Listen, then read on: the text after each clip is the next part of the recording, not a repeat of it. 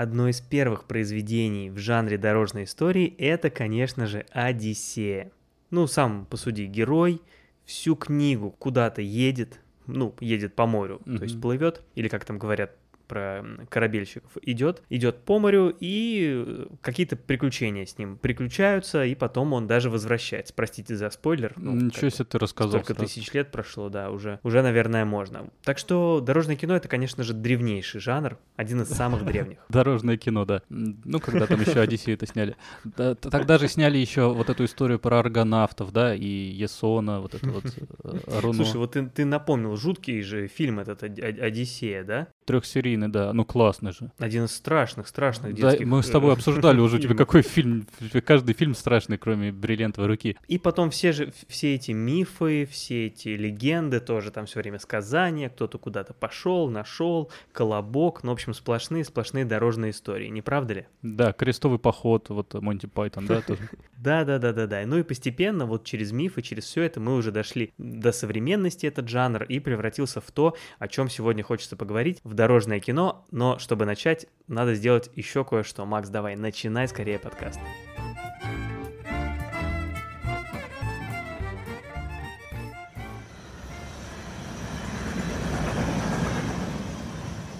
Всем привет! Это очередной выпуск подкаста «Еще полчасика», в котором я, Макс Чкони, и человек, для которого роуд-муви — это то кино, которое он смотрит в дороге, Максим Матющенко. Привет, Максим. Привет, Макс. Привет, дорогие слушатели. Да, все так, как все знают, кто слушает этот подкаст, я очень люблю смотреть а, в самолете всякие непотребные фильмы а, вроде Барата, но и наоборот я тоже умею посмотреть дома фильм про дорогу или, да, то самое дорожное кино. Как вы уже поняли из наших многочисленных подводок, сегодня мы говорим про роуд-муви. Что же это такое? Да, все знают про фильмы путешествия, про фильмы, герои которых находятся в дороге. И мы постараемся сегодня найти очень хорошее дорожное кино, очень дорожное дорожное кино, и вообще ответить на пару вопросов, связанных с этим жанром. Например, что это? Это все-таки высокий, сложный жанр, или же это такой, знаете, хитрый ход, такой способ упростить себе жизнь для создателя фильма?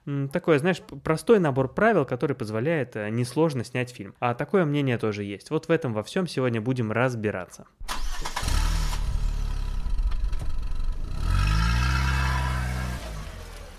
Первый фильм и, наверное, самый самый э, роуд-муви известный и, и далекий от нас временном континууме, или как там говорят, это «Беспечный ездок», который снял Деннис Хоппер. Ну, давай сразу расскажем про что фильм. Это фильм про двух друзей, которые на мотоциклах едут из Лос-Анджелеса, чтобы насладиться и романтикой свободы и путешествиям, но чем дальше они углубляются в просторы Америки, все меньше им кажется, что эти самые свободы и свободные люди в этой стране не очень нужны. Вот такой лиричный, да, лиричный э, синопсис у фильма. То, что надо, чувак, говорю тебе. Знаешь, что нам надо сделать? Пойти поесть хорошенько, бабками посорить. Ну и почему мы начинаем с него? Потому что «Беспечный ездок» — это, конечно же, классика, можно сказать, основоположник жанра в том виде, в котором э, он есть. Если мы, конечно, не говорим про поэму «Одиссея», да? 1969 год. Э, в этом году снят фильм «Беспечный ездок». И, ну да, с этим фильмом у многих вообще ассоциируется само э, понятие роуд-муви. Ну, Макс, как тебе фильм? Понравился. Очень странный фильм. А, как-то, я не знаю, сложно его оценивать, вот, знаешь, в обычном... Вот как мы приходим с тобой и оцениваем какой-нибудь какой-нибудь фильм. Вот там в прошлом выпуске мы говорили про глубокие воды, да? И угу. вот, ну, рассказали про что ну, фильм. Было легко оценить, Да, фи- фильм не очень. Да. А, Беспечный издок какая-то своя такая история, потому что он э, реально кажется основоположником жанра. Конечно, там были другие фильмы. Да, даже «Прибытие поезда» братьев Люмьер, это может быть какой-то роуд-муви. Railroad movie. Да, да, да. Вот. А здесь это прям настоящий памятник. Фильм-памятник, потому что, мне кажется, вот он э, снят в середине века, и он показывает, что такое этот середина века. Знаешь, вот Road Movie для меня это такой фильм,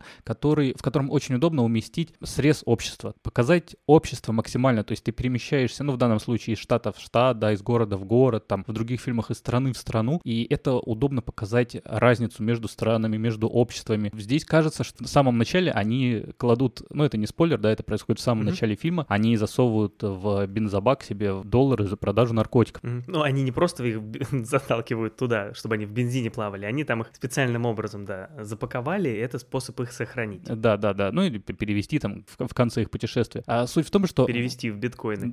вот, этот момент, это как бы такой апогей свободы, да, то есть они купили наркотики, продали наркотики, заработали кучу денег и поехали. Дальше у них хиппи, тоже момент свободы. И вот реально, чем дальше они уезжают, тем страна все менее-менее дружелюбная, то есть она все менее свободна. Именно беспечный издок кажется мне таким примером вот такого большого монумента, как выглядела страна в то время. Мне нравится, очень здорово ты этот э, срез построил, я с тобой соглашусь. Причем, когда я смотрел э, его первый раз еще в юности, я вот, э, вот, эту, вот, вот это движение не понял. А движение через страну, вот этот срез того, как выглядит общество и того, как меняется этот градус свободы. Но я с тобой здесь согласен. Кстати, фильм, как я сказал, снят в 69 году, и его называют, видимо, все фильмы, которые выходили в тот период, они оспаривают этот титул. Фильм, который вот опередил эпоху такого, расцве... А, определил эпоху такого расцвета голливудовского, да, потому что через сколько там, через три года вышел «Крестный отец», и вот чаще всего про него говорят, что вот он это все обозначил. Но вот «Беспечный ездок» тоже называют одним, одним из таких фильмов. Но мне кажется, «Крестный отец» более классический фильм вот в понимании «Золотого века», чем «Беспечный ездок». «Беспечный ездок» вообще, мне кажется, вот это такой прям артхаус, вот если смотреть его сейчас по сравнению с «Крестным отцом». Да, вот я про это хотел сказать. «Крестного отца», конечно, сейчас пересмотреть абсолютно несложно, и это абсолютно нормальный фильм. А вот стоит ли в 2022 году советовать человеку смотреть «Беспечного ездока»? Как развлечение, мне кажется, не очень, но как погружение в искусство кино определенно. Там просто есть такие приемы, которые, ну, про то, что я говорил, про перемещение и уход от свободы, они, ну, прям классные. Там появляется персонаж Джека Николсона, да, в середине фильма, который воплощение, знаешь, оптимизма среднего класса, ну, вот так вот. И он появляется вот именно в тот момент, когда этот э, средний класс как раз на грани между свободой и несвободой находится. И вот он, он, этот Джек Николсон, да, вот его персонаж, он такой оптимистичный, такой искренний. Вообще, вот в этом фильме больше всего нравится именно он. И это, кстати, фильм, mm-hmm. наверное, и дал толчок такой самый большой, ну, карьере, в принципе, Николсона. Да, ты здорово расшифровал, я тоже с этим согласен. А даже если говорить по бытовому, то действительно классная роль Николсона, настолько забавный, настолько приятный персонаж, такие сцены, такие эмоции, такие ужимки он показывает, что просто любуешься, любуешься Николсоном и его персонажем в этом фильме. Сам Николсон будет сияние, но вот здесь он превосходит себя прям вот в игре. Воплощает в себе человека воодушевленного, но при этом угнетенного своим временем. Вот как-то вот такая полупозиция. Да-да-да, роскошно. А еще ведь э, из этого... Потрясающе. В этом фильме, в этом фильме, не знаю, сколько это было написано именно для фильма, эта песня, но она очень уместна. Вот это та самая Born to be Wild, да, которая там звучит Born to be Wild. Очень, там она очень хуже здорово, звучит, атмосферно. Да, да, хуже. Мы тут подмонтируем.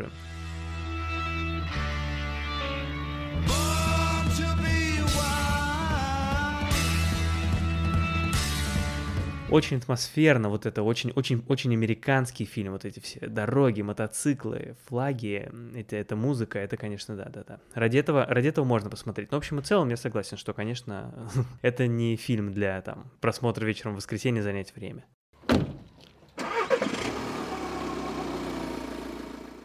Ну а вообще, Макс, смотри, вот э, я вначале обозначил вопрос. Э, мне кажется, что дорожное кино это на самом деле формально такой, знаешь, простой жанр в хорошем смысле. У тебя всегда есть действие, персонажи всегда чем-то заняты, они едут, ведут машину или сидят, смотрят в окно. У тебя есть простор для диалогов, потому что замкнутое пространство. Люди вот не просто так сидят за столом и говорят почему-то друг с другом. Они едут в машине, им больше нечем заняться, они говорят друг с другом. Тебе легко вводить новых персонажей, которых герои могут встретить на этой самой дороге. Тебе легко придумывать для них испытания испытания, в которых они могут раскрыться, в которых они могут измениться. Ну, самое банальное, что было в каждом, наверное, из фильмов, которые мы посмотрели, сломалась машина. Вот э, повод для персонажа себя проявить, себя изменить или с кем-то еще познакомиться. Не кажется ли тебе, что это вот э, набор такой конструктор для того, чтобы полегче сделать фильм? С одной стороны, кажется, но я бы назвал его не простым, я бы назвал удобным. То есть ты, ты получаешь, ты э, сразу даешь зрителю психологическую такую подоплеку, что главному герою надо добраться из пункта А в пункт Б. Зрителю легче, то есть он понимает вообще э, принцип построения, но в этот фильм все так же надо уложить э, те же три акта про то, что вначале вот герой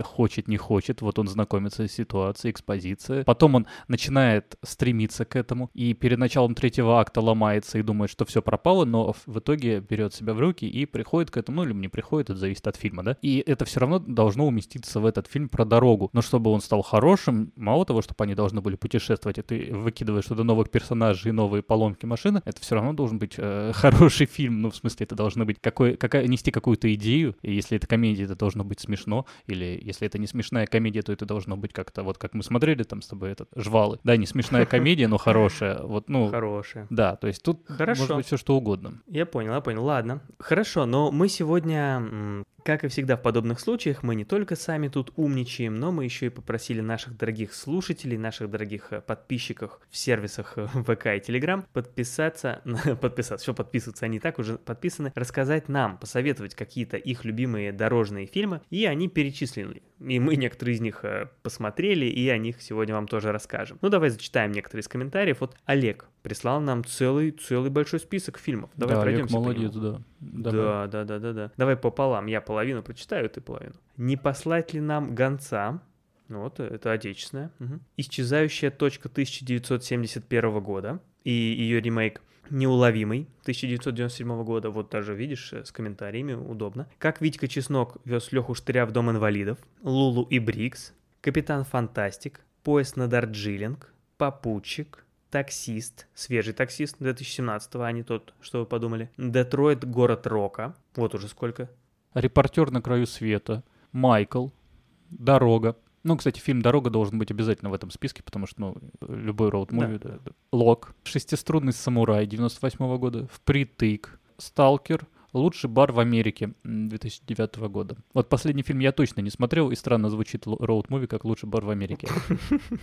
Да, ну может это бар, может быть это бар на колесах какой-то. Да, вот уже видно по комментариям, что тема очень большая. Действительно, мы когда готовились, э, тоже посмотрели столько фильмов, что поняли, что трудно даже уместить все в один выпуск. Поэтому мы думали, как тут поделить, и придумали вот такое. Мы решили отечественные, российские роуд-мувис, ну хорошо, российские дорожные фильмы, давайте уж до конца. Дорожные приключения. Переводить. Да-да-да-да. А, вынести в отдельный выпуск. Но чтобы далеко это не откладывать, мы их вынесем прямо в следующий выпуск и выберем три отечественных фильма, про которые там поговорим. А вот представь, что это одновременно станет первым выпуском исключительно про российское кино. А, вот как у нас... Такое вполне может быть. Да, поэтому э, сегодня мы про российское дорожное кино говорить не будем, поговорим про него в следующий раз, выберем три фильма. Ну, мы, может, скажем сразу, какие, хотя бы один или два назовем, пускай дорогие слушатели тоже подготовятся, посмотрят, если захотят. Давай назовем два, как минимум, потому что вот один есть в этом комментарии уже от Олега, это «Как Витька Чеснок вез Леху Штыря в Дом инвалидов».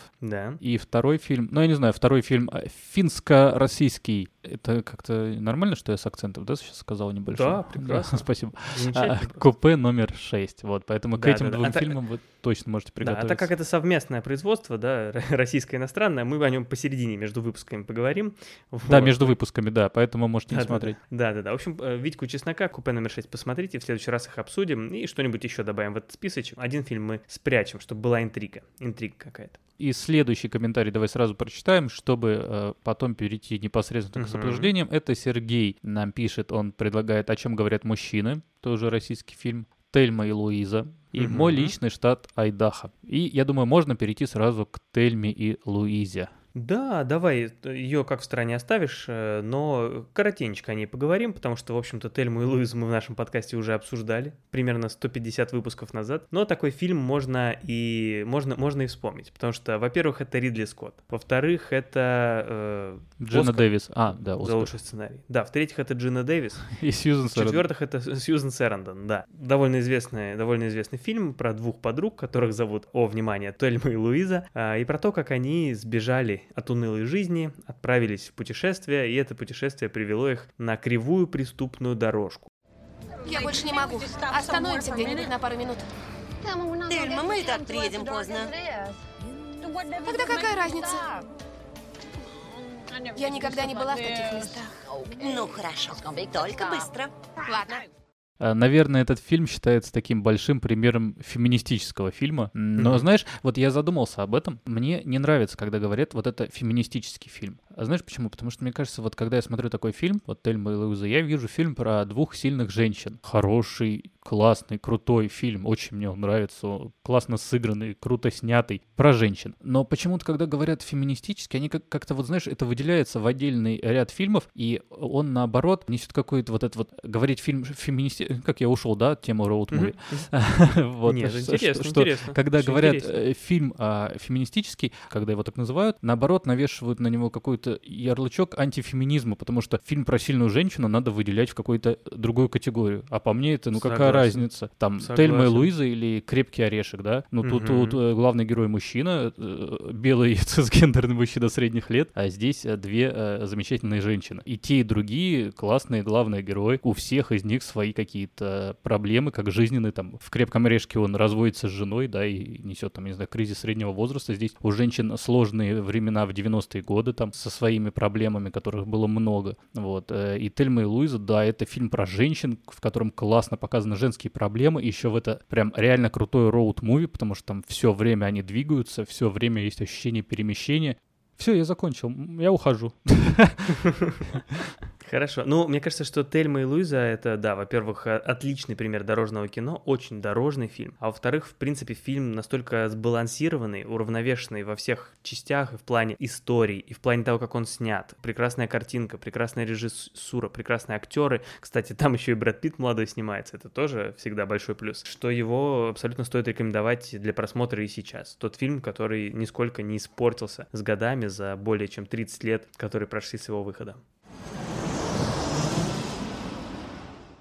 Мой личный штат Айдахо. Еще один фильм, который упомянул э, Сергей в своем комментарии. Или как можно сказать? Можно сказать мой личный штат Айдахо, но кажется, что в русском языке более принято говорить Айдахо, поэтому мы будем говорить так. Ну, мы точнее я, ты говори как хочешь, Макс. Мой личный штат Айдахо фильм 1991 года, и который э, рассказывает про историю двух молодых людей, которые живут на северо-западе Америки. Одного из них зовут Скотт, другого зовут Майк. Они э, работают ну, в сфере интим-услуг. Да, они вот работают в сфере интим-услуг и отправляются тоже в такое небольшое путешествие, в ходе которого пытаются обрести свою какую-то семью. Каждый из них, потому что у каждого из них своя история. Скотт, э, он сын мэра на самом деле, то есть он здесь такой, находится здесь в таком некотором внутреннем изгнании, ищет себя, он молод, он вот не принимает тот образ жизни, который есть у его семьи и пытается себя найти вот на этих улицах ночного Портленда. А Майк э, же совершенно другой персонаж, у него нет семьи,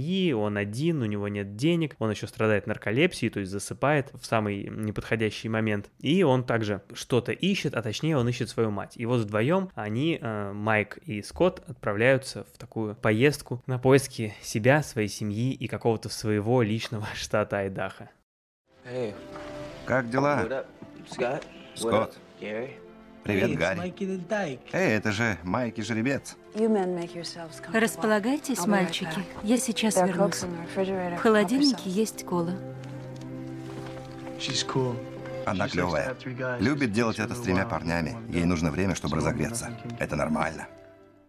А в моем личном штате Айдахо, ну, ты просто разрешил, как хочу, а, играют Киану Ривз и Ривер Феникс. А, Ривер Феникс — это брат Хоакина Феникса, который еще, правда, умер еще в 90-е, совсем недолго Да, после да, этого да, фильма. да, да. Да, это его старший брат. Фильм вышел в 91 году, так же, кстати, как Тельма и Луиза. И, если не ошибаюсь, в 93-м уже как раз-таки Ривер Феникс и погиб. Да. Слушай, давай вот я тебя сразу спрошу. Тебе вот кажется, этот фильм — это роуд-муви вообще? А, Мне кажется, это весьма недорожный фильм. Если бы, ты знаешь, если бы мне, мне не сказали, что это дорожное кино, я бы даже не заметил. Да, персонажи куда-то перемещаются, ну, во многих фильмах люди куда-то перемещаются, но на этом как-то так нет акцента, и это настолько не, не влияет, в принципе, на происходящее. То есть с ними ничего не происходит именно в пути. Да, они куда-то поехали, приехали, там, с кем-то пообщались. Такое есть. Но именно в, в самом пути ничего особенно-то и не происходит. И, и большие части фильма, они происходят вообще не, не на дороге. То есть они в это свое путешествие отправляются там где-то уже ближе к середине. В- конкретно в роуд-муви не очень ложится. Хотя фильм сам по себе неплох. Это знаешь, как вот «Кавказскую пленницу» называть э, роуд-муви. Они тоже там... в ну, это роуд-муви, конечно же, да. Ладно, я понял.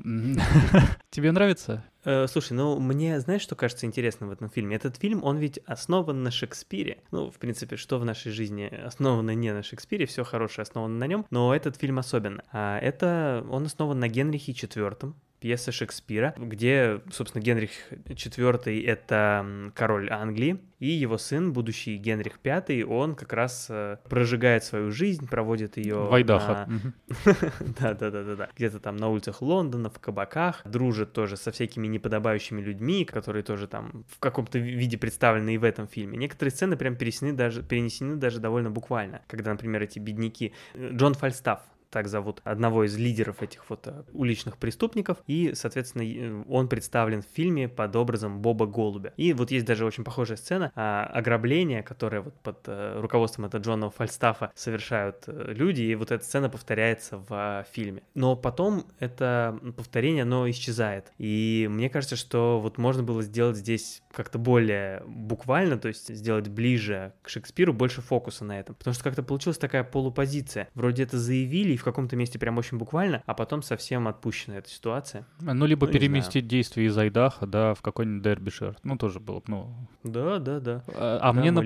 да, а мне напомнило угу. немножко «Заводной апельсин» фильм. Чуть-чуть сюжетно, ну, потому что и там, и там в какой-то мере это такие немножко ну ладно, в, в «Заводном апельсине» совсем преступные элементы, а здесь такие э, пограничные. И да. сам вариант съемки, потому что вот там есть крупные наезды камеры, есть цвета, есть э, закадровый голос, вообще очень много, и вот э, главные герои, они тоже м, своим поведением, вот, ну то есть «Заводной апельсин» мне понравился намного больше, я люблю «Заводной апельсин». А вот э, мой личный штат Айдаха, я понимаю, какими местами он может быть хорош, но мне он не нравится. Все, что мне нравится в фильме, это Киану Ривз и Ривер Феникс, а все остальное, я не знаю, мне, я не прочувствовал, ни гол... я не испытывал к ним эмпатии никакой, то есть мне было неинтересно смотреть за э, ними. Я понимал и моменты их сломов, но мне было неинтересно просто, то есть как бы персонажи какие-то, вот знаешь, не мои бывают. Ну, наверное, они у всех какие-то есть такие. Какая редкая ситуация, вот уже к середине выпуска мы с тобой приближаемся, а вот все как-то хочется с тобой соглашаться, не знаю, как ты сегодня... А я не ожидал, я думал, тебе понравилось. Удачно, особенно... А что ты, что ты ну, Особенно удачно говоришь. В целом, да, да, да, все так. История как-то не цепляет, не очень понятно. Точнее, понятно, что происходит, но как-то не веришь э, в эту историю и никакого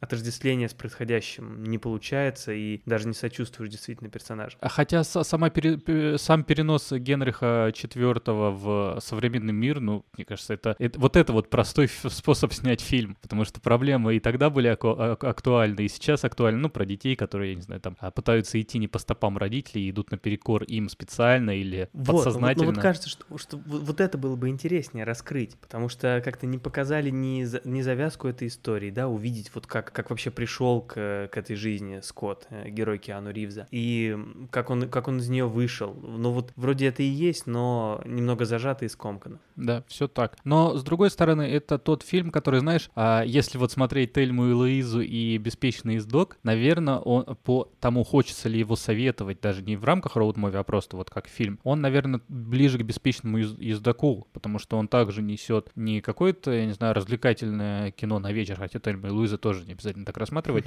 просто он чуть сложнее по для, ну, наверное, неискушенного зрителя, чем просто фильм вечерком. Ну, все же Тельма и Луиза — это блокбастер. это фильм на, на широкую аудиторию рассчитанный. А «Беспечный издок» и «Мой личный штат Айдаха» — это уже фильм не на такую широкую аудиторию, вот и все. Еще один комментарий прочитаю, который прислали нам слушатели, ну точнее как комментарий. Мы не то чтобы весь комментарий зачитываем, то что они такие большие, многословные. Мы только перечисляем, какие фильмы, э, какие замечательные фильмы нам подсунули наши замечательные слушатели. И вот Ольга из подкаста «Крайм Сильвания» также посоветовала нам целых три фильма. «Маленькая мисс счастье», «Капитан Фантастик» и «Трасса 60». Ну, слушай, пока мы не, пошли, не пошли дальше, отмечу, что, в общем-то, «Капитан Фантастик» Это вполне себе, мы в этот раз не планировали о нем говорить подробно, но это довольно дорожное кино. Там много по поездок. Ты, ты смотрел? Да, смотрел. Это не то, что uh-huh. дорожный, это потрясающее кино, я бы даже сказал. Достойное тоже э, быть упомянутым. Но мы подбирали здесь, наверное, фильмы, я не знаю, каким-то интуитивным способом. Какие-то мы uh-huh. смотрели, какие-то ну, нет. как и всегда. Да, поэтому он не попал, но он определенно заслужит. Трасса 60 — это вообще гимн э, трасса машин. Вообще, кстати, мы же не сказали, почему у нас вообще выпуск про роуд э, муви сегодня. Или сказали? Нет, мы же не сказали. Я просто думал, это настолько очевидно, что даже, даже и не надо говорить. Потому что это 66-й выпуск, а с чем ассоциируется число 66? Естественно, только с трассой 66. Мать дорог, легендарная магистраль, которая идет от Чикаго до Лос-Анджелеса, до Санта-Моники и заканчивается на том самом пирсе, который э, все знают из GTA. А, да, и, да, естественно, Конечно, естественно да. в, честь, в честь этого явления мы подвязали наш выпуск с таким вот номером к этой теме. И из комментария Ольги мы выбрали маленькую мисс счастье. Давай, «Маленькая мисс счастье» — это фильм про маленькую девочку, по крайней мере, одна из героинь Олив, она мечтает победить на конкурсе, который называется «Маленькая мисс счастье», а ее семья пытается сделать так, чтобы это воплотилось. Семья у нее интересная, там есть э, мать, есть отец, у которого большие проблемы в, бизн- в бизнесе, который он пытается запустить, там все никак не получается, ее дядя, который э, пытался совершить самоубийство, э, но его спасли, и вот он с ними, ее брат, который дал обет молчания и хочет стать летчиком, и дедушка, такой дедушка Оторва, ко- который как раз и мотивирует ее выступать на этом конкурсе, учит ее там танцам, а девочка маленькая, там в районе там 10 лет, вот, и Мгм. вся эта семья садится на старый... И, и, тре- собственно, мама. А, Ты и мама. маму А ты я, ну, я маму просто упомянул, мама. Ну, потому что... а, они... Ладно, да расскажи, потом я тебе объясню. Хорошо. Они все садятся на маленький микроавтобус, классический такой желтый микроавтобус, и едут в соседний город, чтобы девочка выступила на этом конкурсе. Ну-ка, садись. Послушай, нет смысла ехать, если ты не уверена в своей победе. Итак, ты уверена, что выиграешь конкурс? Ричард, Ты победишь?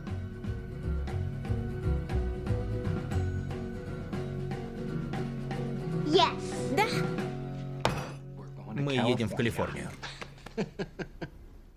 Ну как в соседний город? Они едут из э, Альбукерки в Калифорнию. Ну, это, ты в за углом. Ну, это... Ну ладно. Альбукерки, это ж это... А, ладно, продолжай.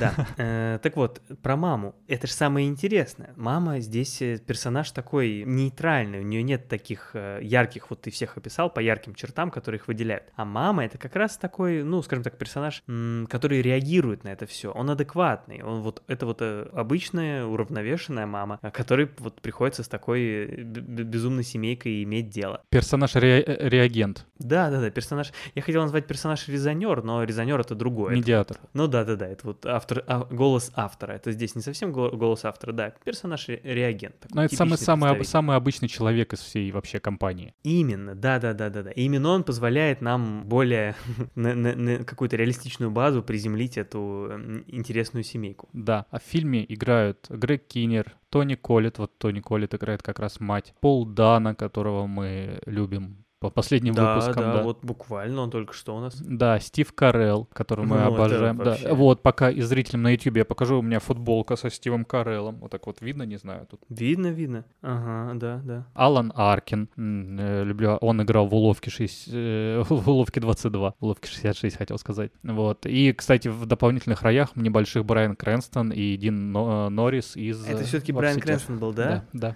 да, Да, да, да, да, да. Я вот забыл проверить, но я его узнал, конечно же. Здорово, здорово. Ну, то есть а на состав моей футболке, бомба. кстати, написано э, Лос Йорк, Нью-Анджелес. А Лос-Анджелес это, как мне только что сказал, город, в котором заканчивается трасса 66. Хотя заканчивается ли она, как и любая дорога. Это, зам- был замеч- подкаст. Это замечание либо философское, либо э, про веру в, параллельные какие-то эти, э, что Земля плоская, там, ну, Да, разумеется. Ну, что-то с РЕН-ТВ. Да. Э, Ну, это «Маленькая мисс счастья», наверное, ну, можно назвать типичнейшим фильмом роуд-муви. У меня да. к нему есть э, некоторые вопросы, но что мне нравится в фильме? Определенно очень нравится начало. Э, Классный фильм Нолана, да. А про маленькую мисс счастья-то? Мне нравится смешение, э, смешение всех персонажей в начале фильма. Хотя, знаешь, я вот э, о чем подумал, что если бы этот фильм снимали сейчас, потому что фильм 2006 года, сколько уже там, 16 лет прошло, что если бы снимали сейчас, то экспозицию чуть-чуть бы обрубили, потому что там вначале показывается вот персонаж Стива Карелла, дяди, да, который пытался совершить, очень все объясняется, то есть mm-hmm. э, э, вот сейчас так уже как-то не делают, особенно в таких фильмах, которые, ну, близки к авторскому кино, вот в стороне от блокбастеров, как-то вот все... Старомодно, старомодно, да? Там есть сцена, вот там вначале объяснили, кто он такой, что вот брат ее хранит обет молчания, а мне кажется, в современном фильме они бы сразу сидели за столом, да, и вот там вот уже так по чуть-чуть, по крупицам зрителю бы mm-hmm. надо было собирать вот эту вот всю информацию о, о героях. Это было бы да, вначале, да, еще, еще до этой сцены там показали по короткому фрагменту про каждого персонажа, и ты уже можешь составить впечатление о том, какие они.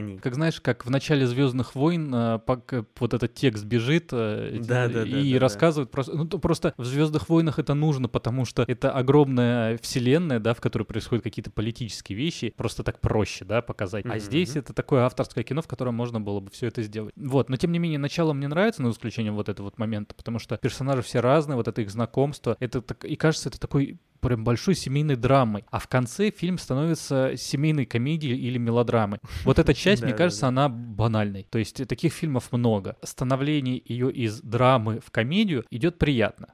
Вот это вот э, такой, знаешь, очень гармонично все это получается. Хотя сам итог мне нравится не очень. Вот то, что вот в конце, ну вот вообще происходит, что это вот прям такой типичный семейный фильм. От, начиная от Мы Миллеров и заканчивая фильмами с Чеви Чейзом. Ну, в смысле, все это вот как-то в одно. Начало — это серьезный, вдумчивый, хороший фильм. Ну да, получается уже некоторое такое морализаторство в конце, потому что много персонажей, каждому надо вот его, этот конфликт разрешить, к чему-то там прийти, переосмыслить себя, да, там начать жить по-новому. Это происходит, ну, практически со всеми персонажами. Из-за этого это получается довольно плотно, это происходит довольно быстро, и это как-то уже в это не так веришь, как э, если бы этот конфликт был единственным, который раскрывался бы весь фильм. Вот, то есть тут э, фильм под конец конец стал несколько жертвой э, своей же собственной сложной, интересной завязки. А по нашей системе координат, насколько фильм дорожный и насколько фильм хороший? Куда мы определяем маленькую мисс счастья? Ну, это хороший фильм на вечер, максимально роуд-муви тоже. Да, вот очень дорожный. Две очень галочки, чик-чик, чик-чик. Ну, а ты советуешь его посмотреть вообще людям, которые не? Я думаю, что да, да, потому что это как раз фильм на вот на широкую аудиторию. То есть он, мне кажется, многим должен понравиться. В нем можно найти что-то свое. В нем можно тот, кто любит э, семейные фильмы, увидит это. Тот, кто любит драматические проблемные завязки проблемных персонажей, увидит это. Тот, кто хочет яркий фильм, увидит это. Тот, кто хочет приключения по дороге, увидит это. Приключения по дороге там тоже хватает. Ну и смотри, как ты сказал, да, что такое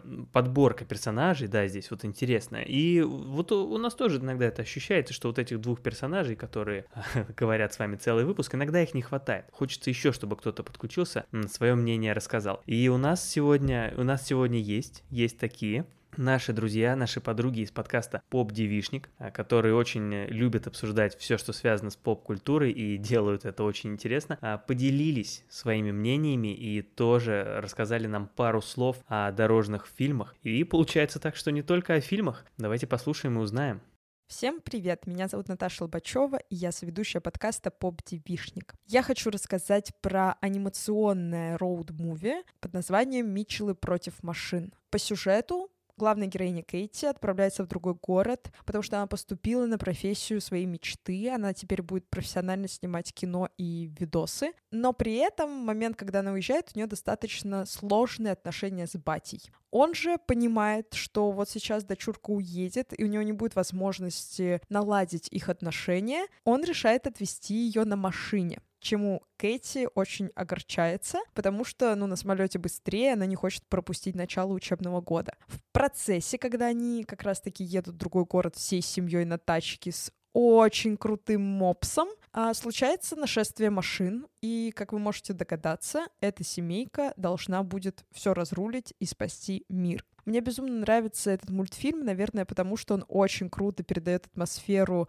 вот этих семейных поездок с батей, с мамулей, которая наготовила кучу еды, чтобы вы не заезжали в кафешки, а кушали, расстелив пледики и отдыхая. Э, с этим же вайбом, когда батя взял немного дисков, а радио барахлит, и поэтому по кругу переслушиваете диск 100 золотых песен шансона, боже мой. А с вайбом, когда кто-то съел сухарики и пахнет на всю машину, вот мне кажется, этот мультфильм именно такой. И хотя я не особо люблю роуд-муви, потому что некоторые моменты бывают затянуты, Митчеллы против машин смотрятся безупречно. Очень бодрый мультфильм, который я всем советую. Что я не могу сказать про мультфильм «Семейка Адамс. Горящий тур»? Я бы его назвала «Семейка Адамс. Горящая жопа», потому что, кажется, эта полнометражка, сделанная как раз в стиле роуд-муви, рушит почти всю концепцию семейки Адамс, которую мы любим еще с прошлого века. Нарушаются личные границы детей. Родители друг к другу не так уж и хорошо относятся. Очень скучная, затянутая и банальная история. В общем, не советую. Поэтому смотрите Митчеллов против машин и не смотрите анимационную версию семейки Адамс. Вот моя рекомендация. Всем пока. И советуем слушать вам подкаст «Поп-девичник». Слушайте девчонок и возвращайтесь к нам. Да-да-да, и дослушивайте потом этот выпуск. Да. Когда послушаете все их э, где-то в описании, обязательно будет ссылка, переходите и подписывайтесь.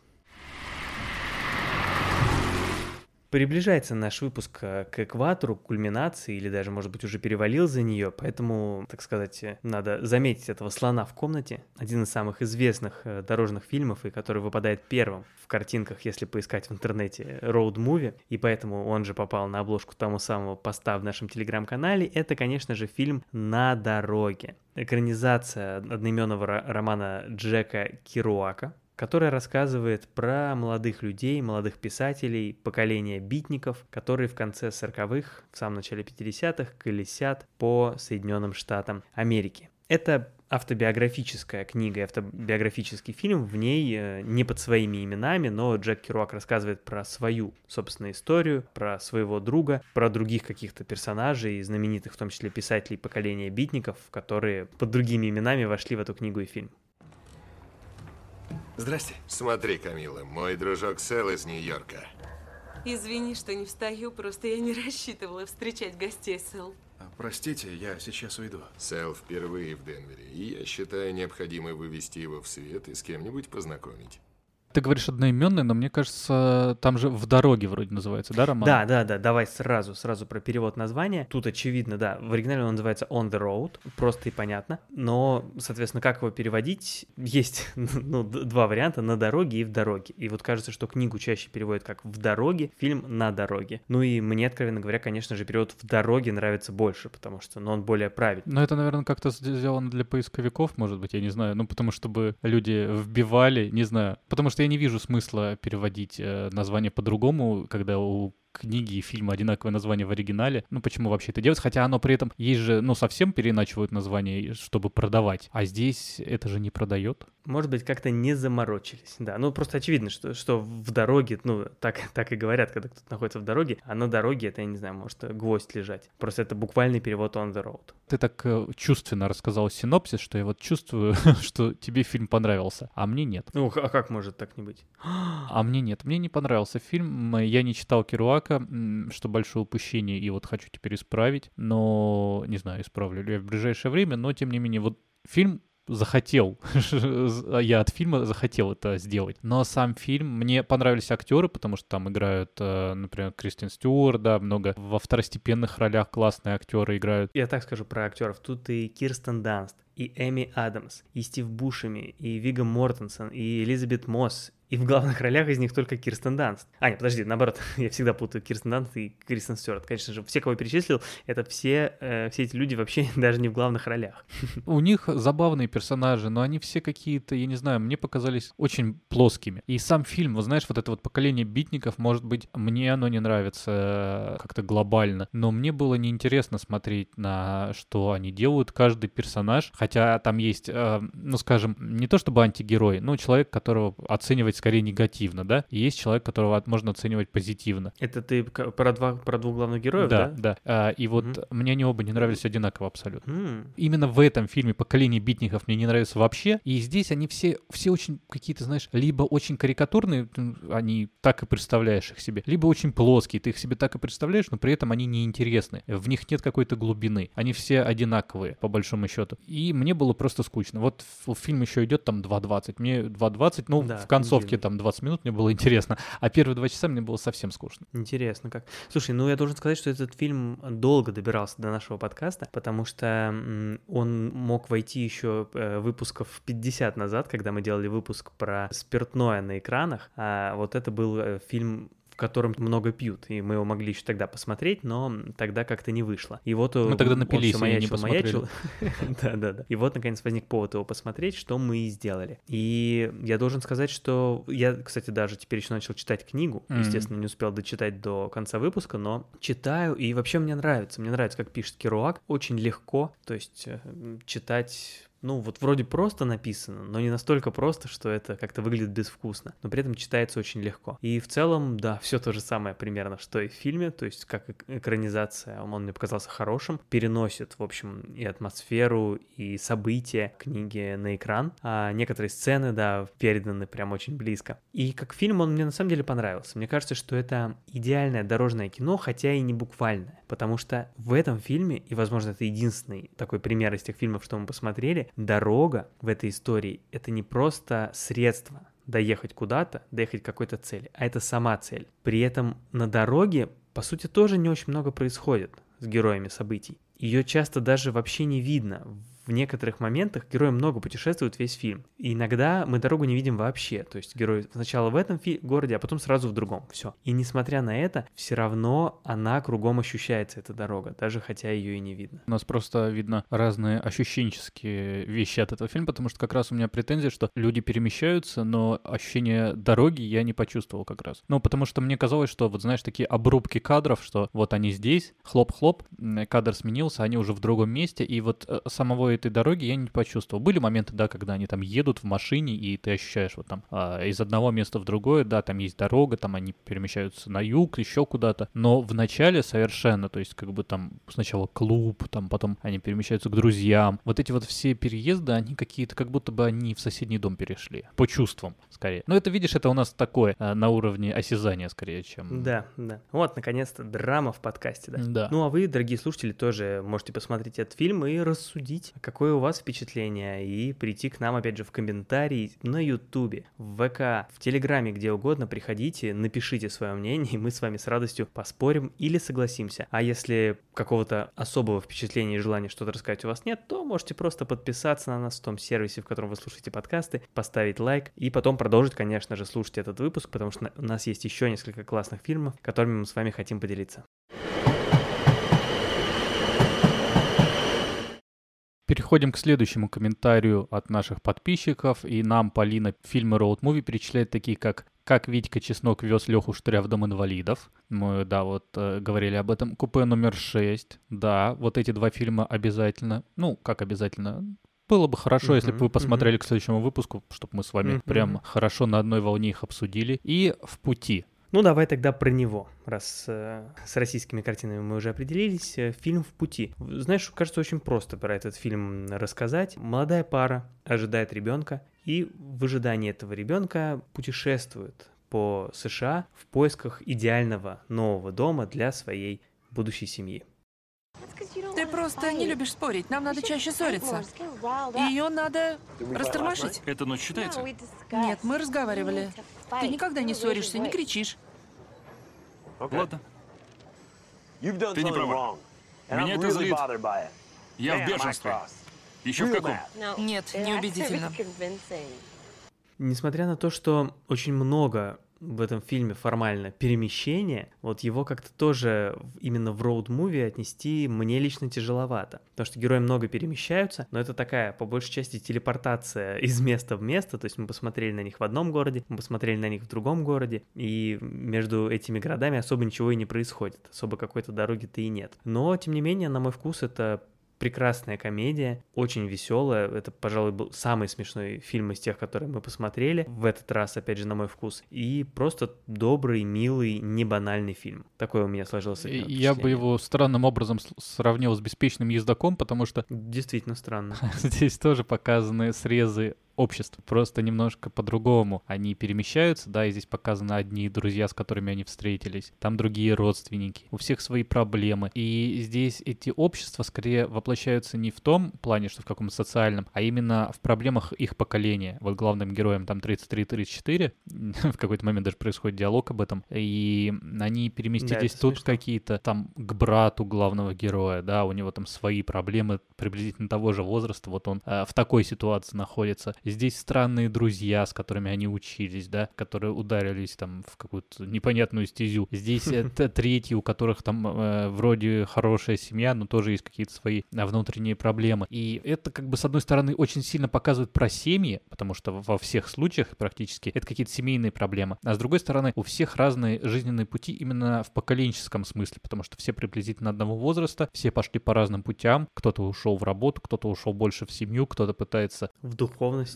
да, в духовность, кто-то балансирует. Вот этим фильм мне прям очень понравился. То есть показано интересно. Классные главные герои, да, которых играют Джон Красинский, известный как Джим из офиса или, не знаю, режиссер Тихого места, все, все меняется, все. И, собственно, актер э, Тихого места. Да, и актер Тихого места, э, и Майя Рудольф, ну, и, и известная, может быть, у нас чуть меньше комедийная актриса. Да, вообще в этом фильме замечательный каст э, комедийных актеров. При этом многие из них действительно по именам, наверное, не всем слушателям будут знакомы, но когда вы на них смотрите, вы узнаете почти всех, и они снимались во многих хороших фильмах. Многие из них активно работают в озвучке мультфильмов. В общем, очень приятно смотреть на этот фильм и говорить, ох, это же самый, это наш, наш любимый. Но вот кого можно отметить, например, а, Джефф Дэниелс, ну, тут э, понятно, в общем-то, дополнительный комментарий излишний, и Кэтрин О'Хара, на всякий случай напомню, что она играла а, маму главного героя в фильме «Один дома». Вот, они играют родителей как раз Берта, которого играет Дж- Джон Красинский. Да, а Джефф Дэниелс, а, он же играл еще в «Тупой и еще тупее», да, как на одной из самых первых его работ. И это тоже роуд-муви, по большому счету. Да, спасибо, что напомнил. Ну, вообще, очень забавно было смотреть на Джона Красински и Джеффа Дэниелса как пару отца и сына, тем более, что их так похоже сделали в этом фильме. Это было очень мило. Ну и много других знакомых да, лиц. Например, Пол Шнайдер. Да. Пол Шнайдер а, играет брата персонажа Джона Красински, а Пол Шнайдер играл, например, в первом сезоне «Парков и зон отдыха», хотя это уже...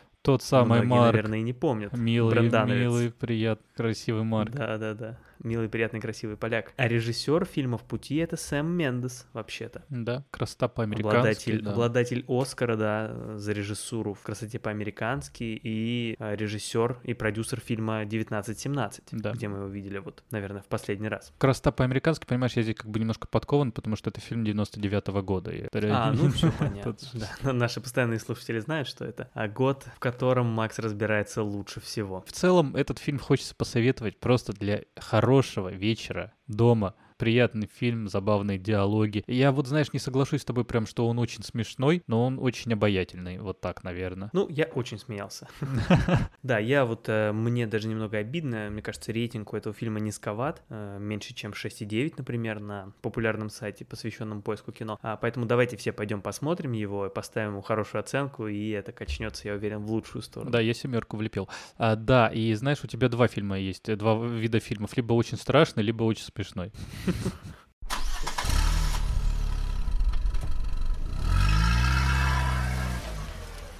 А ну давай перейдем тогда к другому еще смешному фильму. Мне кажется, он у нас самый смешной в нашей подборочке. Ну, кому что. Это фильм, который называется «Самолетом, поездом, машиной». Идеальное название для роуд-муви. Фильм про э, рекламщика Нила Пейджа, успешного, состоятельного рекламщика, который должен успеть домой к дню благодарения и успеть прилететь в Чикаго и вечером уже сесть за праздничный стол со своей семьей. Но так получается, что у него он там не успевает на такси, его рейс отменяют, и дорога из простого перелета превращается в настоящее путешествие по Америке, в котором он находит себе попутчика. Я что-то не понимаю, а при чем здесь Уичета? Ну хорошо, в Чикаго снег, а при чем там Уичета? Что происходит? Что происходит? Что происходит, что мы сели Уичета? Вылетели из Нью-Йорка, мы Чикаго закрыли, и нас посадили Уичета. Ну ладно, я с тобой, конечно, соглашусь, что может быть и в путь, может быть этот фильм даже и более веселый, чем в пути. Но, по крайней мере, это, это прям, прям четкая комедия. Все-таки в пути, если такой ироничный, да, фильм, то самолетом, поездом, машины даже не стесняется, ничем не притворяется. Это вот э, классическая старая добрая комедия, как она есть, как мы их любим. Это ж какой у нас год? 87-й, ну такой золотой век добротных комедий. Стив Мартин в главной роли. И если не все фильмы из 80-х, не все комедии из 80-х сохранились хорошо, некоторые сейчас смотришь и испытываешь, как говорят, кринж, то вот этот фильм, мне кажется, сохранился очень удачно. И это сейчас все такой же обаятельный и забавный фильм. А и у нас еще опять плавный переход, потому что его попутчика играет Джон Кэнди, а он играл в «Один дома» как раз а, брата героини Кэтрин О'Хара, то есть он играл дядю главного героя Макалея Калкина. Ну, видишь, как все, как все рядышком, да. Далеко не уходим. Да, вообще это идеальный фильм, как мне кажется, под Новый год, потому что там по сюжету фильма «Зима» э, герой да, перемещается. Да, да, да. Ну, по, не по, по сюжету, по, да, по сюжету правда, фильма это День Благодарения, да, и,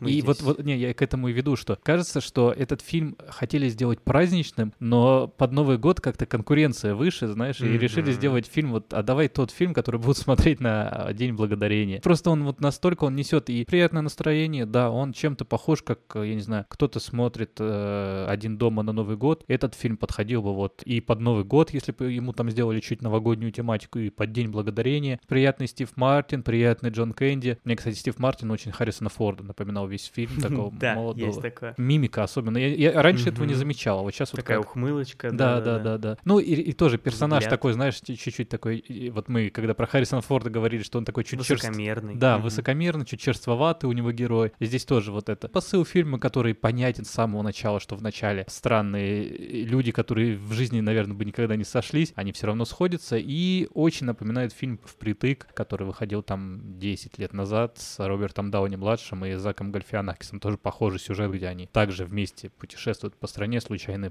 попутчики по нашей, опять же, шкале дорожности и насколько хорош фильм, куда мы его поместим? Наверное, это чуть ли не самый роуд-мувивский фильм из э, роуд-мувивских, потому что они здесь реально перемещаются весь фильм, меняют транспортные средства, и у них есть прям самая, наверное, жесткая задача по ощущению вот именно жесткости добраться к нужному моменту Э, к финалу фильма. Да, очень, очень жесткие сроки у них, очень много приключений в этой дороге, тоже, пожалуй, больше, чем у всех, у кого мы видели. И я сейчас представил, да, забавно, если бы в фильме «В пути» такие же приключения были у героев. Ну, просто тоже комедия, поэтому какое-то сравнение напрашивается. Мне лишь немного жаль, что в названии уже проспойлерили многое. Начинаешь смотреть и уже знаешь, что да. поезд тебя ждет. Что после самолета будет поезд, после поезда машина. И вот смотри, и мы сейчас вот проспорили, просто, может, кто-то не обратил внимания на название и сел смотреть, а мы такие такие еще объяснили. Да, самолетом, поездом, машиной. Действительно, очень дорожный фильм и э, классная комедия, которую можно смотреть, если вы, конечно, не боитесь смотреть а фильмы, которым 35 лет. Мы ж не боимся, почему? Мы не боимся, а почему другим боятся, да?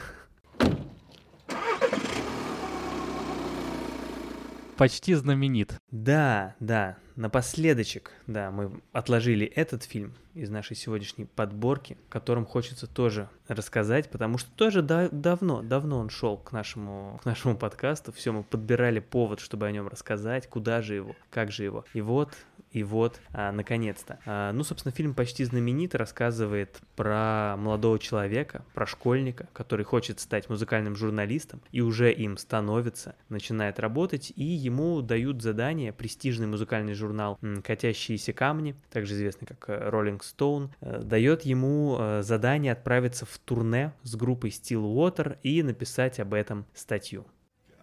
Тебе придется несладко. Тебя будут угощать выпивкой, познакомишься с девочками, будешь бесплатно летать на самолетах. Звучит заманчиво, но они тебе не друзья. Они хотят одного, чтобы ты писал лицемерные статьи о гениальности рок-звезд. Они погубят рок-н-ролл, удушат все, что мы в нем ценим. Это очень музыкальный фильм. Вот я даже не знаю, его в дорожный или в музыкальный скорее положить. Ну, э, он музыкальный, скажем так, не потому, что как в мюзикле здесь много поют. А, в общем-то, в нем вот тебя потом спросишь, назови какие-то песни. Ничего особо ты и, наверное, не вынесешь. Музыкальный просто потому, что тема такая. Музыкальная группа, там все время концерты, хотя непонятно толком, что они исполняют. Какие-то студии, музыкальные журналисты, музыканты, инструменты в руках, фанатки. Вот это вот все. То есть вот он пропитан, пропитан музыкой. Да, глобально это фильм про музыкальное закулисье, наверное, да, вот 70-х. И про человеческие отношения в том, с того взгляда мне вот знаешь, что понравилось в фильме, что репортером, который представлен к группе, является маленький мальчик. Он школьник еще. Просто он очень Ну, талантливый. ему 15-16 да, ему, лет. ему взяли, ну, такой подросток, да, его взяли в Rolling Stone на, пробный, на пробную статью и послали вот э, с, вы- с вымышленной группой Stillwater, вымышленной для нас, для них это реально, э, написать статью. И все, что он видит там, мы видим по большому счету от его взгляда, и мы видим глазами подростка, что такое взрослые проблемы. И насколько Мгм. для ребенка они кажутся простыми, но он все равно еще ребенок, да, и кажется, что как много проблем создают какие-то взрослые заморочки. Наверное, самое большое, что мне понравилось в фильме. Ну, за исключением там актеров, там Билл Билл Кру- Крудоп играет, да, из утреннего шоу вообще. Наверное, у него одна из самых главных ролей, и он потрясный. Да, да, да. И Кейт Хадсон тоже у нее очень большая роль в этом фильме. А что мы только про большие? Давай про небольшие. А, Райан Уилсон, а, говоря об офисе, да, мы сегодня вспомнили уже и Джона Красински, И а, Стива Карелла. Да. да, да. И Райан Уилсон, который играл Дуайта в офисе. Вот. В очень небольшой, но очень а, забавной э, роли в этом фильме тоже снимается. И второй персонаж, которого мы подметили, это Эрик Стоунстрит. Может быть, не самое известное имя, но известный персонаж из Modern Family, из американской семейки. Он играл Кэмерона. И здесь у него тоже совсем маленькая роль. Но всегда ж приятно это встретить, особенно еще до известности, что Билл Крудоп, да, и что Райан Уилсон, что Эрик Стоунстрит. Еще в этом фильме есть э, очень знаменитая историческая сцена такая, в которой э, исполняется песня Tiny Dancer. Элтона Джона. Они едут в автобусе, это примерно в середине фильма, все грустные, э, и вдруг э, все там друг на друга рассердились, и вдруг кто-то начал на гитаре наигрывать Tiny Dancer, и постепенно один за другим, и весь автобус подхватывает это, и главный герой, вот этот молодой человек, он говорит э, девушке героине Кейт Хадсон, он ей говорит, что «но мне нужно домой», и она ему говорит «ты есть дома». Очень, конечно, чувственный момент берет, берет да. за душу. Да вообще фильм и очень музыкальный, и очень приятный. Хочется советовать просто как просто хороший фильм, вне зависимости от роуд-муви, вне зависимости от музыки, хотя для тех, кто любит музыку, ну, наверное, тоже будет хорош. Его же снял еще Кэмерон Кроу, это «Ванильное небо», Джерри. Магуайр, и там тоже есть сцена, в- вот, почти знаменитая сцена в фильме, где в самолете происходит, и она взята из биографии самого Кэмерона Кроу, ну, режиссерская тоже, тоже такая автобиографическая ремарка. О, вот интересный факт, да, да. Ну, а насколько это дорожное кино? Насколько это кино дорожное? Она... и- Как ты еще сформулируешь просто? Да, я вот задал этот вопрос два раза с разным порядком слов. Я думаю, что это кино среднедорожное, или я думаю, что это среднедорожное кино. А, вот, спасибо, да, так, так, э, так яснее, хорошо, что развернул. Я понял. Ну, это, э, смотри, вот у нас вырисовывается какая-то классификация, да, под конец сама. Такой телепортационный фильм, как э, фильм «В пути», например, э, вот, э, в котором вроде бы и много перемещений, но это, по сути, фон для того, чтобы вот люди из одного места оказались в другом. А в самой дороге ничего, в принципе, не происходит. Они могли также на самолете летать, да, или еще раз телепортироваться из одного места в другое, или это могли быть вообще, я не знаю, какие-то локации внутри одного города, по которым они перемещаются по какой-то причине. И, в принципе, ну, наверное, какой-то костяк бы остался. То есть какого-то, какой-то дороги именно в этом фильме нет. Хотя формально, по каким-то формальным определениям, конечно же, поездка есть, путешествие есть, автобус очень-очень знаковый. Вообще, знаешь, вот в некоторых этих фильмах есть прям само транспортное средство, оно очень такой практически самостоятельный персонаж. Вот что взять фильм, э, например, «Маленькая мисс счастье». Там этот микроавтобус, разваливающийся Volkswagen, очень запоминающийся. Мотоциклы из беспечного Конечно, ездока. Конечно, конечно. Или вот этот автобус в фильме «Почти знаменит». Собственно, как раз-таки на автобусе-то и написано «Почти знаменит». В какой-то мере дань этому персонажу транспортного средства отдана в названии фильма. Почти знаменит мог бы быть большим роуд-муви. То есть э, мог бы быть больше акцент на перемещениях, вот на этом всем. Но это фильму и не нужно, и мне кажется, тот, может быть, не самая его большая часть, как роуд, ее хватает. Ее хватает, чтобы почувствовать движение, но для бо- большего и не надо. И хорошо, что ее хватило, чтобы этот фильм оказался на волнах нашего подкаста. Перейдем к главному вопросу. Из того, что мы перечислили. Во-первых, кажется ли тебе все так же, что жанр роуд-муви — это просто? И а, как- какой из этих фильмов для тебя а, наибольший, наилучший пример роуд-муви? А нам уже хватит, мы не хотим, мы не будем никого больше. Не, ну мы сейчас, мы, мы, мы, погоди, но есть много фильмов, которые, да, мы посмотрели, э, которые мы смотрели, посмотрели, но просто не включили в наш выпуск. Н- назови какие-нибудь. Хорошо, а я вот хочу назвать те, которые нам еще подписчики прислали. Давай Да, я да, вот их давай, назову, да, а ты да, да. добавишь, если Да. я что-то забыл. Просто уж чтобы Да. до кучи, до полноты. А Наташа написала такие названия. «Поворот не туда», «Человек дождя», кстати, да, там очень много ехали. «Зеленая книга», или «Зеленая миля». Нет, в «Зеленой миле» там немного перемещались. «Зеленая книга», да, конечно. «Евротур», твой Ну, любимый. Да. Ну, когда-нибудь и ну, он, а, когда-нибудь и он доберется до подкаста. А, Ирина называет «Ничего себе поездочка». Да, это Доказательство и-. Ирина же просто писала, ничего себе поездочка такая, ну, как бы за- задумчиво. А, хорошо, Это- пускай, да. пускай. Доказательство смерти. Ну вот, кстати, я что-то не запомнил, чтобы там было. Да, это, кажется, там, про конечно, ездили машину, на да, машинах. но Да, вот да, да, как- да, да. Ну какой-то длинной поездки там вроде не было. Впритык. Ну, это вот мы обсуждали. Да, я на- это обсуждали. Я назвала фильм «Перекрестки». Полина вспомнила «Трассу 60», опять же, и «От рассвета до заката». А вот тоже, знаешь, от рассвета до заката мне почему-то не видится в роуд-муви. Кажется, что там Соглашусь. Я, его, конечно, давно смотрел, но кажется, все действие в баре происходит и Я все. тоже запомнил так. Может, это какой-то другой фильм. А Наталья из подкаста «Стивен Книг» э, назвала сериал. И этот сериал «Американские боги». Я бы еще ходячих мертвецов добавил. Вот так сходу, просто ходячие м, мертвецы. Ну да, перемещение есть. А, Евгений назвал трассу 60, опять же. И Man of Constant Sorrow подкинул в наш список дневники мотоциклиста. А дневники мотоциклиста снял уже режиссер, который снял и на дороге. Это Уолтер Салес. Так что Он, наверное, знает свое дело на дороге, потому что, ну, сами понимаете. Что, что еще мы не назвали? Перед тем, как мы снова попробуем ответить на эти вопросы. Ну смотри, у нас есть э, «На обочине». Да, мы этот фильм с тобой смотрели и Ну, любим. Неоднократно вспоминали, да. А «Бумер». Очень дорого. Да, Мгм. ну это вот... Но «Бумер» это уже про российское. Да, вот, да, может да. быть, это будет А может и не будет. Мы, Но вообще, вообще чисто, чистый российский роуд-муви. Вот мне, кстати, кажется, очень дорожный. Достучаться до небес. Потрясающе. О, да, Немецкий, да. да. вот мы тоже... Очень. Страна кочевников уже была в нашем подкасте, и тоже большой пример роуд-муви. Зеленая книга, Капитан Фантастик, Евротур, да, это мы просто уже накидывали список таких.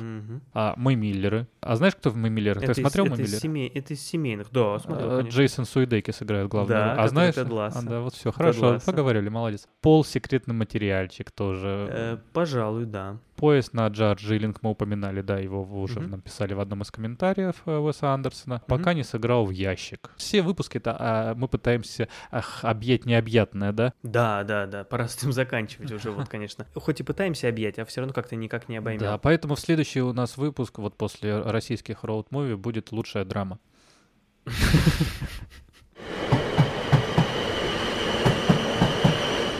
Слушай, ну, естественно, мой вопрос про то, что дорожное кино — это простой жанр, вначале это была некоторая такая провокация. Ну, как можно какой-либо жанр э, кино называть простым? А, конечно же, нет. Кстати, спорят вообще, это можно ли называть жанром, или это форма, в которую может облекаться тот или иной жанр, как мы сегодня увидели от комедии до, не знаю, до хоррора. Пожалуй, да, можно и так на это смотреть, но он тоже, конечно же, не прост. В нем тоже много всего, много разных, да, тех же разных вариантов, сколько в нем. Потому что вот мы с тобой сегодня уже увидели, да, что а, может быть какое-то кино, где акцент на разных местах, которых оказываются люди. Может быть кино, где акцент на самом процессе перемещения. У людей может быть разная цель, с которой они отправились. Может быть цель вообще, дорога может быть самой целью, а может быть дорога средством. Можно даже формально смотреть по, по- времени, в котором люди путешествуют, или по средству передвижения, или по тому, достигнута ли цель поездки. Вот это, кстати, тоже интересно, потому что, как, как говорят, да, э, что персонаж начинает движение к одной цели, а приходит к другой, причем приходит к своей реальной цели. Поэтому вот в каком-то смысле недостигнутая цель тоже может быть достигнутой в другом плане. А, Или, например, потому, как человек отправился в, этот, в это путешествие, добровольно ли он отправился, как в фильме «На дороге», да? Вот они захотели и поехали. Или в фильме «На обочине». Они мечтали отправиться в это путешествие по долине Напа и отправились. Или отправление, с одной стороны, добровольное, но к нему был какой-то повод, какие-то обстоятельства, которые мотивировали поехать. Вот как та же маленькая мисс счастья. Они же поехали по своей воле, но потому что хотели поучаствовать в конкурсе. Или поездка может быть вынужденная, когда человек совершенно не собирался отправляться в такое путешествие, но пришлось, как в фильме «Самолетом, поездом, машиной». В общем, это все интересно, и мы увидели сегодня, что этот жанр тоже э, большой и многогранный. И если подводить к тому, что из вот всех этих, если бы меня спросили про идеальный пример по крайней мере, из того, что мы ими конкретно обсудили, это беспечный ездок. Потому что mm. именно он делает то, что мне нравится в роуд-муви. Он показывает различия, как меняются главные герои и их окружение от их свободы, к, вот как я говорил, к концовке, и показывает самые разные слои. В данном случае общество, там могут быть какие-то социальные, может быть, какие-то классовые различия, но здесь это показано лучше всего, потому что в том же в пути это могли быть соседние квартиры, разницы никакой. А здесь именно вся протяженность страны, она, ну не вся, а просто протяженность, да, там какой-то большой, большой участок. И этим как раз и интересно, и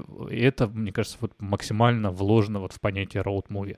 Хорошее заключение. Да, «Беспечного ездока» я тоже очень люблю. Он определенно войдет э, в мой топ-3, может быть, даже и на первое место. Но еще два фильма, которые я в этот топ добавлю, это, во-первых, «На дороге» все-таки, хоть он тебе и не понравился, но это очень дорожное кино, еще раз, в котором дорога это, — это сама цель и есть, и которая ощущается везде. Хотя я понял, что и не для всех, ну, понимаете. И третий фильм э, — это «Почти знаменит» замечательный фильм, пускай он может быть и не такой э, дорожный, как первые два, но оставаясь формально дорожным, дорожным фильмом, он просто очень хорош во многих других отношениях, поэтому я его очень полюбил и тоже хочу его в конце отметить.